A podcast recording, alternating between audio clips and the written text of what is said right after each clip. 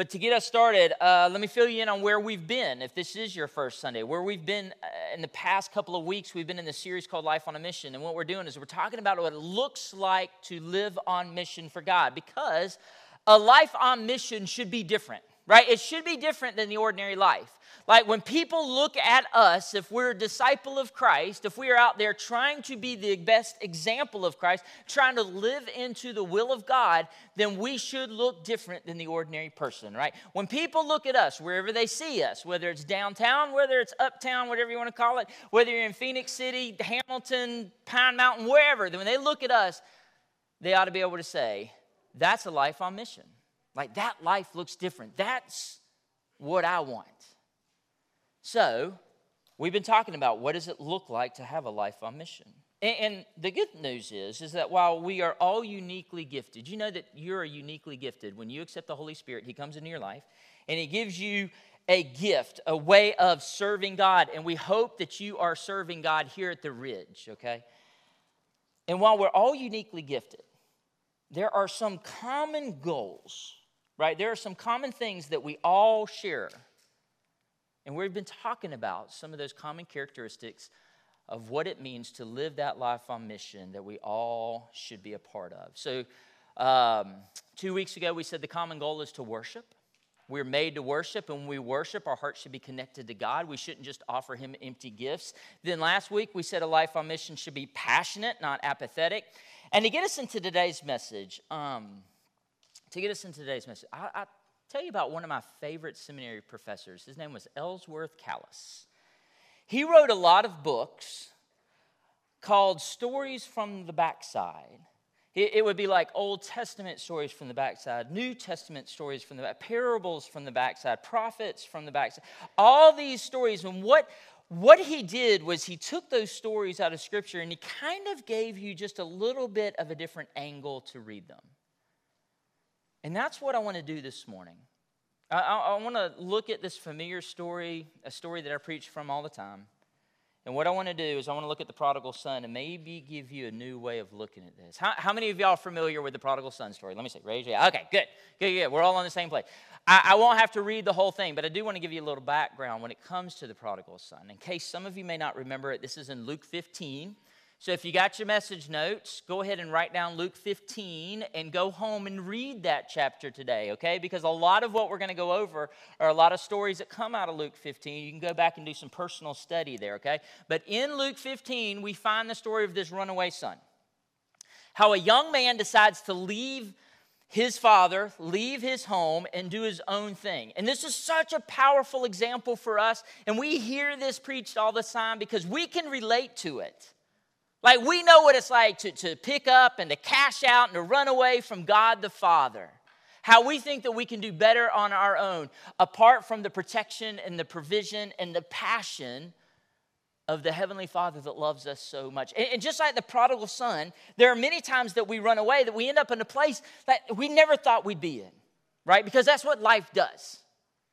That's what happens. We make a wrong turn or we turn here, we turn there. We end up in a spot and we're like, how in the world did I get here? And there comes a time when we got to make a decision.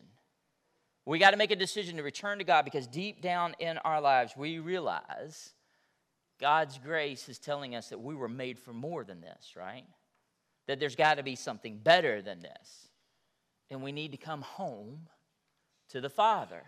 We need to come back to the loving care of the Heavenly Father.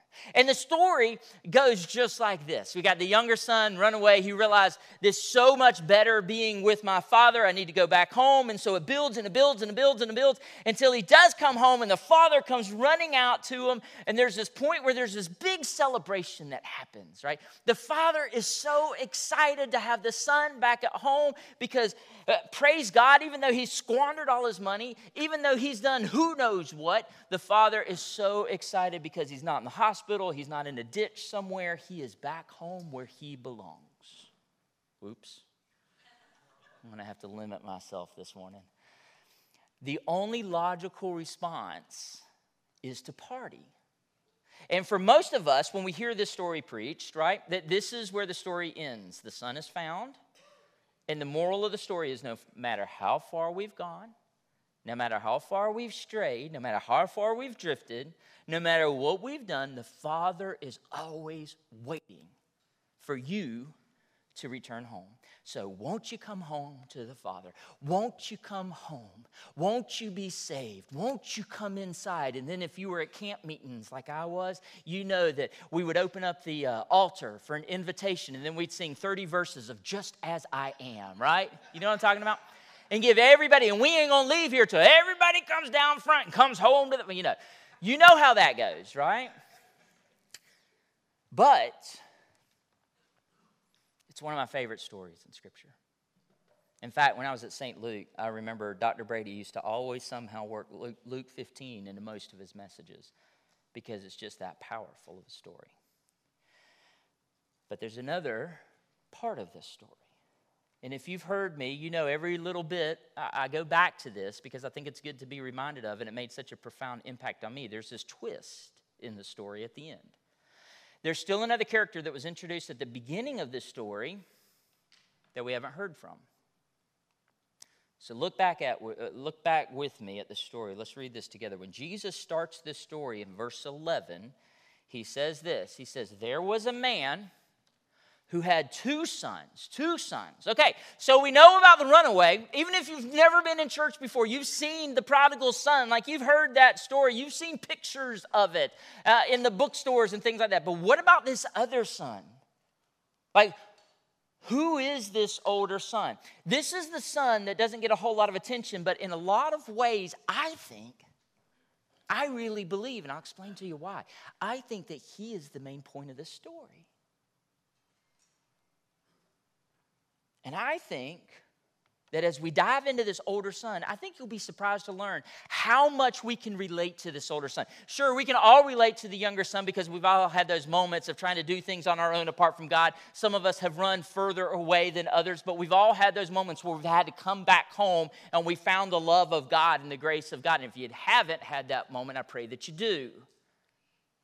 But that's a common one, and I think that you'll be surprised with how much you can also identify with his older son. The older son, the second son that we read about, who was at home, but in a lot of ways was just as lost as the younger son. So let's read through this together. And let's start, let's start, let's go back. Let's start with what happens to the younger son. And again, the father is so excited. So here, here's what happens in verse 22. It says, But the father said to his servants, This is when the son comes eh, The father's yelling out to the servants, Quick, bring the best robe and put it on my young son. Put a ring on his finger, put sandals on his feet, bring the fattened calf, and let's kill it. Let's have a feast. Let's celebrate, for the son of mine was dead and he's alive again. He was lost and is found. And so they began to celebrate. Okay, so you get the urgency here. This younger prodigal son that has run away from home, he comes back and he doesn't even make it down. If you're familiar with the story, he doesn't even make it down the road. His father has been out on the porch. He's looking for his son, waiting for the day that he comes. And when he sees his son, the father starts running. And I'll tell you this this is a little side note. This was undignified at this time for the head of the household to run down the road after the number one because of what the younger son had done he didn't deserve this type of affection from the father, especially in this day.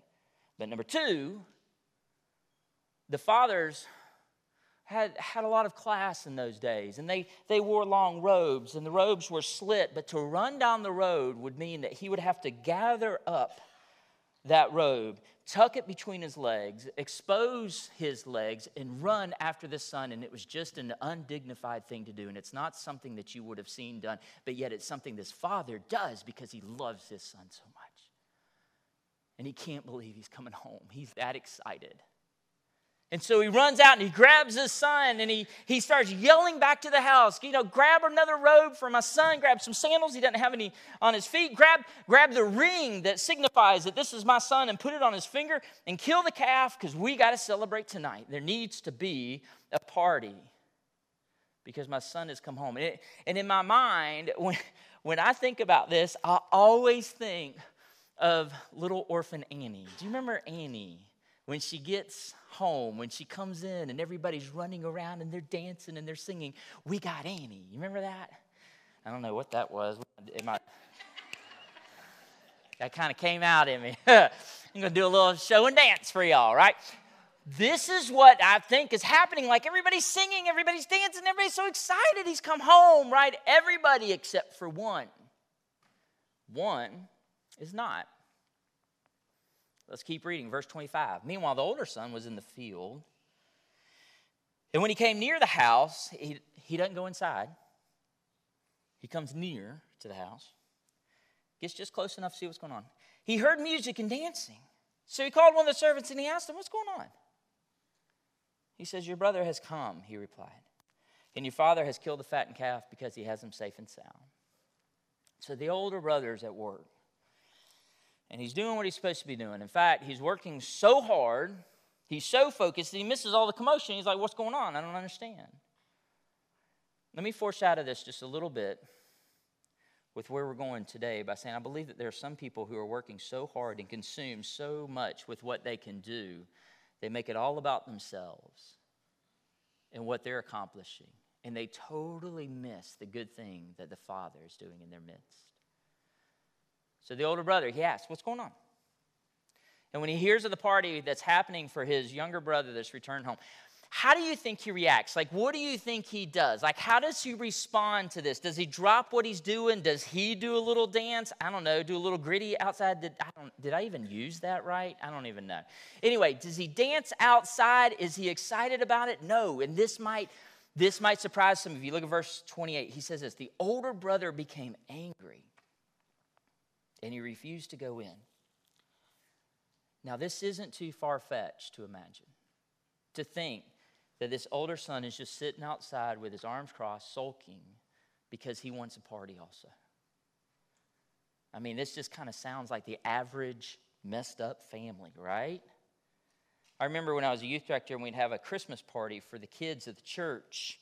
I remember one of the one of the things that we had to do when we did this Christmas party was make sure that everybody it didn't matter what kind of gifts they got, it didn't matter how much you spent on one child as compared to the other child. What you had to do is make sure that every child had the same number of presents. And maybe y'all do this in your homes too with your kids, the same number. Why do we do that? It's because we know what it's like. And we know what happens with some siblings when one feels slighted when somehow they feel like they're not getting what they deserve. And now these brothers are grown ups here, but we still see this immature side of this other brother just arms crossed, pitching this little grown up temper tantrum. But what gets me is the father's response the father's response in both of these situations because let me tell you the father's response to this older son like if i were the father i would have marched out in that field and i probably would have given that older son something to be upset about right? How many of y'all heard that growing up? Do not cry i'll give you something to cry about. Did y'all hear that? Yeah yeah. Probably not the best advice to give in church. However That's going to be the amen I get. That shows you the difference here at the Ridge. Um, but in this situation, I would not have been a good biblical example, right? I would have gone out there and probably told that other son to stay outside until he gets a better attitude. Then he can come inside with them. But this is not what the father does. Just as the father gets undignified for his younger son and runs out to him in that loving, caring way, he also comes out to this older son. He goes out after him and tries to get him to come inside. Look at this. So his father went out and he pleaded. He's begging his son here. But he answered his father, the older son said, Look, all these years I've been slaving for you and never disobeyed your orders. Yet you never gave me even a young goat so I could celebrate with my friends. But then this son of yours, who has squandered your property with prostitutes, comes home and you kill the fattened calf for him. The dad goes on to say in this Son, everything I have is yours. It's always been yours. But your brother has come home. We have to celebrate, so stop being a party pooper. Now, again, this is not the typical response that we would expect from an older, more mature brother. I mean, doesn't he care about his younger brother? Like, doesn't he care like where he's been, what's happened to him? Like, isn't he glad that he's come home? Maybe go inside and give him a big old bear hug and maybe a noogie. Like, what have you been up to? Like, what are you doing? Do you know why he's outside? I think for the older brother, it all comes down to pride. It all comes down to spiritual pride. You see, I think, I think that a life on mission, a life on mission is one that's humble and not prideful. The Bible teaches us that Jesus, that God, is looking for humility. Humility stands out. Like when you see it, you want it. You take notice. You're like, that is a different type of person. That's a life on mission. But so often, it's just too easy to let pride get the best of us. And this happens when we find our value and, and meaning in ourselves or in what we do rather than finding our purpose or our mission in God the Father, right?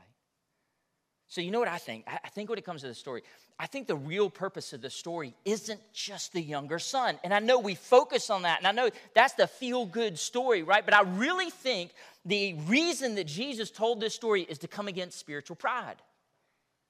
Now, follow me here. And the reason that I say that, that it has more to do with the older son than the younger son, is because you got to understand the audience that Jesus was speaking to. The whole reason that Jesus tells this story is for all the churchy, arrogant people, prideful people that are standing in the back listening to Jesus teach.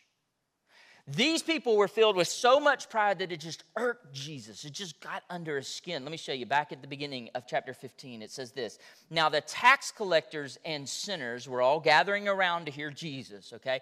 But the Pharisees and the teachers of the law, the churchy, churchy people, the religious people, the prideful people, they all stood in the back and they muttered among themselves, This man, this Jesus, welcomes sinners and he eats with them. You see, Jesus attracted a crowd that was desperate to know about God, right? A crowd that could identify with the younger son because they were the ones that were thought of as being lost, having wandered away. And the churchy people, the prideful people who thought that they were a little better, right? They looked down on these so called sinners you know the alcoholics or the sexually immoral and they would just they would shun those people who needed to know about the grace of god the most. So jesus is looking at this crowd and he sees these arrogant people standing in the back. He knows that they're prideful and so he launches into these stories and chances are you know the stories that jesus launch, launches into. When you go home and reread luke 15 you'll find the story of the lost sheep and how the shepherd goes off and he leaves the 99 and he goes and finds the one lost sheep. And when he finds them, he brings them back and then they celebrate. And then he tells the story of the lost coin and how a lady searches and searches and searches for a lost coin. And then when she finds the coin, she calls her friends and they celebrate. And then he ends it with the son, the prodigal son. Jesus closes with this one, thinking, surely these prideful people will get it because here is a real person like a real person who is lost from God and he has come home, surely they'll want to celebrate. And so when you take all this in together, you begin to realize that there's this theme that develops. Something, someone is lost, and now they're found, and it's time to celebrate. I'm terrible for uh, when it comes to looking for things. I lose things all the time, and I can never find what's like right in front of me. And just last week, like I was looking for I was looking for uh, to, uh, for um, some um, toenail clippers. I don't even know why I said toenail clippers, but there you go. You get all the details. There you go. I could have just said I'm looking for something, but now all y'all are going to picture me with toenail clippers. Anyway, I'm looking for them and I go, uh, Shannon, I can't find them. She goes, they're in your drawer. But the way I say it is very condemning because I say it like, I can't find them, which really means I think you took them and you put them somewhere. Because that's what happens when I lose something. It's not my fault, it's someone else's fault because you obviously took it, right? So, of course, she goes to the drawer. She finds the toenail clippers right where they're supposed to be. And that's how it generally happens. But when I lose something, I can never find something that's right in front of me. So when I actually do find it, I do a little celebration. I'm like, yay. And you think that in the story, after something that's so valuable is found, that there would be time to celebrate what's happening. And yet, Jesus when he's teaching in this moment, he is seeing all these people come to know God. He's seeing these people come home to the Father. And yet he's looking at these yahoos standing in the back, standing around like party poopers. And Jesus talks about this older brother not being willing to celebrate. And it's Jesus' way of calling them out and saying how foolish they're acting. And they're only thinking of themselves.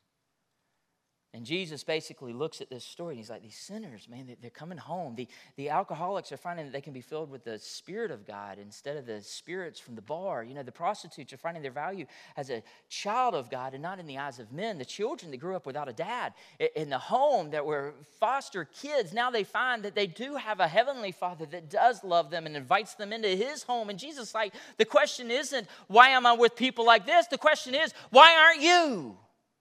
Like, uh, why aren't you celebrating what God is doing in their life? Why are you being like this? Why are you letting your pride get in the way? You see, pride will get in the way of being on mission for God. A life on mission for God is one that's filled with humility.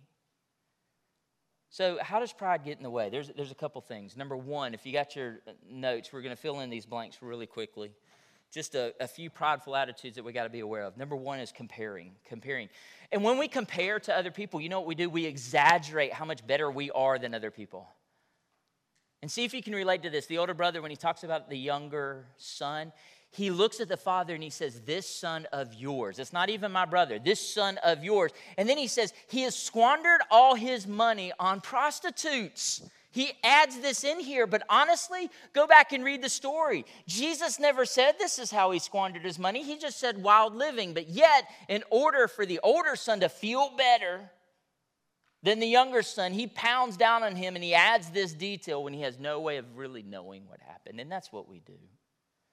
We're so good at comparing, and when we do, we exaggerate just how much better we are than other people. At least I'm not like so and so you know. I know we're struggling right now, but, uh, you know, have you seen this other couple? Have you seen them? Man, at least we're not like them. It's so easy to do this. It's so easy to allow this attitude to come in sometimes. We exaggerate and we try to make ourselves look better. The second thing, the prideful attitude is envious. When we're envious of others, when we're jealous, we're just plain jealous. The older son is like, I deserve the fattened calf. Like, I deserve that calf. He's, I've been feeding him. The brother hadn't done anything for him. I've been the one working for this. I should have that. And it's almost like there's a competition here. And the older brother feels like he's not winning. Like the younger brother is beating him for some reason, when that's not the case. You know what Scripture says when it comes to this, when it comes to both of these, as far as comparing and being jealous of others? The Bible says that we, we don't need to keep track. Like, we don't need to keep score. Because if we keep score, we're not going to like where we end up because none of us are worthy. The third thing we got to worry about is being critical. Number three is critical. We're so critical of others. Not only was he disrespectful to the father, but he did it in such a critical, complaining spirit. You can almost hear the whining come out of this older son. And a complaining, critical spirit will just suck the joy out of any situation. So, if I can be honest, I still struggle with being the older son at times. I've had those moments. And I still have moments where pride creeps in. I still have moments of comparison, envy, and criticism where it gets the best of me. Now, I don't know about you, but what do you think? Do you struggle with this sometimes? Maybe with family members, with those in your work, with those in your school? I, I really think that it happens to every everybody. And here's what I've learned I've learned that when I become prideful, I find it really hard to celebrate what God's doing in the lives of other people because I have a way of making it all about me. And I'm still learning in a lot of ways that it doesn't have to be all about me. In fact, I can celebrate more. I find more joy when I learn to make it about others, when I celebrate what God is doing in the lives of other people. And when I'm so full of myself, what I begin to realize is that I don't leave a whole lot of room for God. So, what can we do? Like, how, how, do we let go of this pride that just wells up in us, that keeps us from living on mission? That keeps us outside instead of inside with the Father. And what we got to do is very simple. We just got to humble ourselves. It all comes down to humility. Humility, a life on mission, humility. when we learn to empty ourselves, when we learn to humble ourselves, we're in the perfect position to be filled by the grace of God. One more story before I close. John the Baptist really popular figure in Scripture, of course. And when you read this story of John the Baptist, you'll see that thousands of people were coming to him and to his ministry to be baptized. And so all these people are coming to John the Baptist, and then one day they stop coming because they're going to Jesus. And some of John's disciples come up to John and they're saying, um, this Jesus, okay, we need to talk about this Jesus. He's taken all the people away from us, and everybody's going to him. And John's disciples, that they're comparing and they're a little envious. And I'm sure if we read a little bit more or had a little bit more of what they were saying, we would have seen that they would have been probably critical of what was happening. But John's response in this situation is something we all need to hear when we feel that pride creeping in. And here's what John says He says, He, which is Jesus, Jesus must become more important, and I must become less important. That's the key that's the key to a life on mission. See, that's the answer. If I empty myself, if in that moment, I, I, I, when I see what, uh, pride begin to well up in me, if I can, if I can empty more of myself, I can fill more of my life and more of this situation with the presence of God. Humility is all about looking for God's glory. So the next time you feel pride beginning to well up inside of you, and you begin to recognize that you are the older son and you're standing outside and you're not willing to celebrate what's happening in the lives of other people or make it about them because you're too concerned with yourself, maybe ask this question. And here's the question Is this about me or is this about God? Is this about me or is this about God, right? Is this about God's glory or is this about my glory? Like, is what I'm doing right now, is what I'm thinking right now, right? Is what I'm going after right now, is this goal in front of me right now, is this about God or is this about me? What if the older son had done that? Like, what if the older son had just stopped for a minute and considered his actions and he asked himself that question Is it about me or is this about the Father? What if what if he had done that? What would have happened? You, and that leads me back to the story because you know what? We don't know what happens in this story. The story just kind of finishes. We don't know the ending to it. It's almost like Jesus just does a mic drop and he walks away. And he does it on purpose to give those people in the back something to think about. Does the older son ever get over himself and come inside? Does, does he join the party? Does he celebrate? We don't know. But what we do know is that pride will keep you outside. Pride will keep you outside. So maybe we humble ourselves. Maybe we begin to empty ourselves so that we can be filled with the transforming grace of God and we learn to celebrate all that God is doing in and around us and we make it about others and not about ourselves. And that is a life on mission. Let's pray. God, I just thank you. God, I thank you so much that you run to us. God, that you run to the prodigal son, that those that are far from you, God, you run to them, but you also run to the prideful people, those that are just too wrapped up in themselves to realize what you're doing. God, either way, we serve a God that runs after us, that comes to us, that loves us, regardless of what we've done. So, God, help us to understand what it means to humble ourselves. God, help us to see how much our pride can get in the way. When we're so consumed with ourselves, it gets in the way of our relationship with you. It gets in the way of our relationship with others. It gets in the way of rejoicing with others. It just gets in the way of joy, period. So, God, as we leave here today, may we just empty ourselves. May we learn just to let go so that we can be filled by your presence.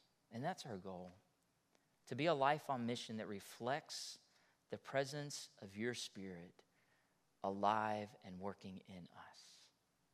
God, we love you so much. We thank you. God, we just pray that you would continue to change us to be more like your Son, Jesus Christ, each and every day. And it's in his name we pray all these things. Amen and amen.